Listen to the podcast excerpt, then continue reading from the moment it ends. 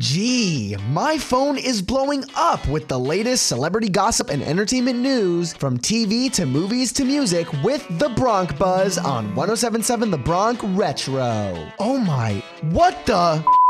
What is going on today? Welcome to The Bronc Buzz, your daily dose of sizzling drama and entertainment news. I'm your host, Emily O'Connor, coming at you from 107.7 The Bronc Retro here at Rider University.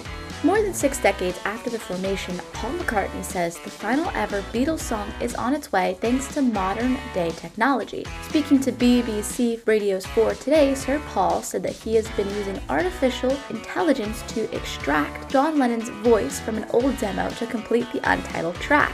The unnamed track is due out later this year. Dwayne Johnson was humbled and excited to share the release date for Disney's upcoming live-action remake of Moana on Tuesday. The film will hit theaters on June 27th in 2025, 9 years after the original movie had debuted. Sometimes our strengths lie beneath the surface, far beneath in some cases, Johnson, 51, wrote on Instagram, quoting the Moana character, "It's my privilege to share our legends, songs, and dance of our Polynesian culture with you and all your families."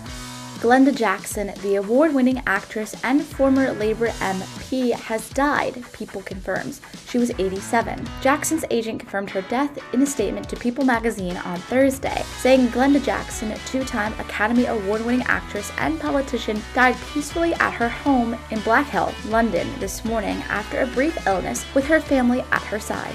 That's a wrap on today's drama. Check back tomorrow for another episode of The Bronc Buzz on 107.7 The Bronc Retro. I've been your host, Emily O'Connor. The tea never stops spilling, so stay notified with The Bronc Buzz every day. And to catch up on past gossip, you can listen to The Bronc Buzz on your favorite podcasting platforms through our website, 1077thebronc.com/BroncBuzz. As we return to the classic hits of the 50s, 60s, 70s, 80s, and 90s, only on 107.7 The Bronc Retro.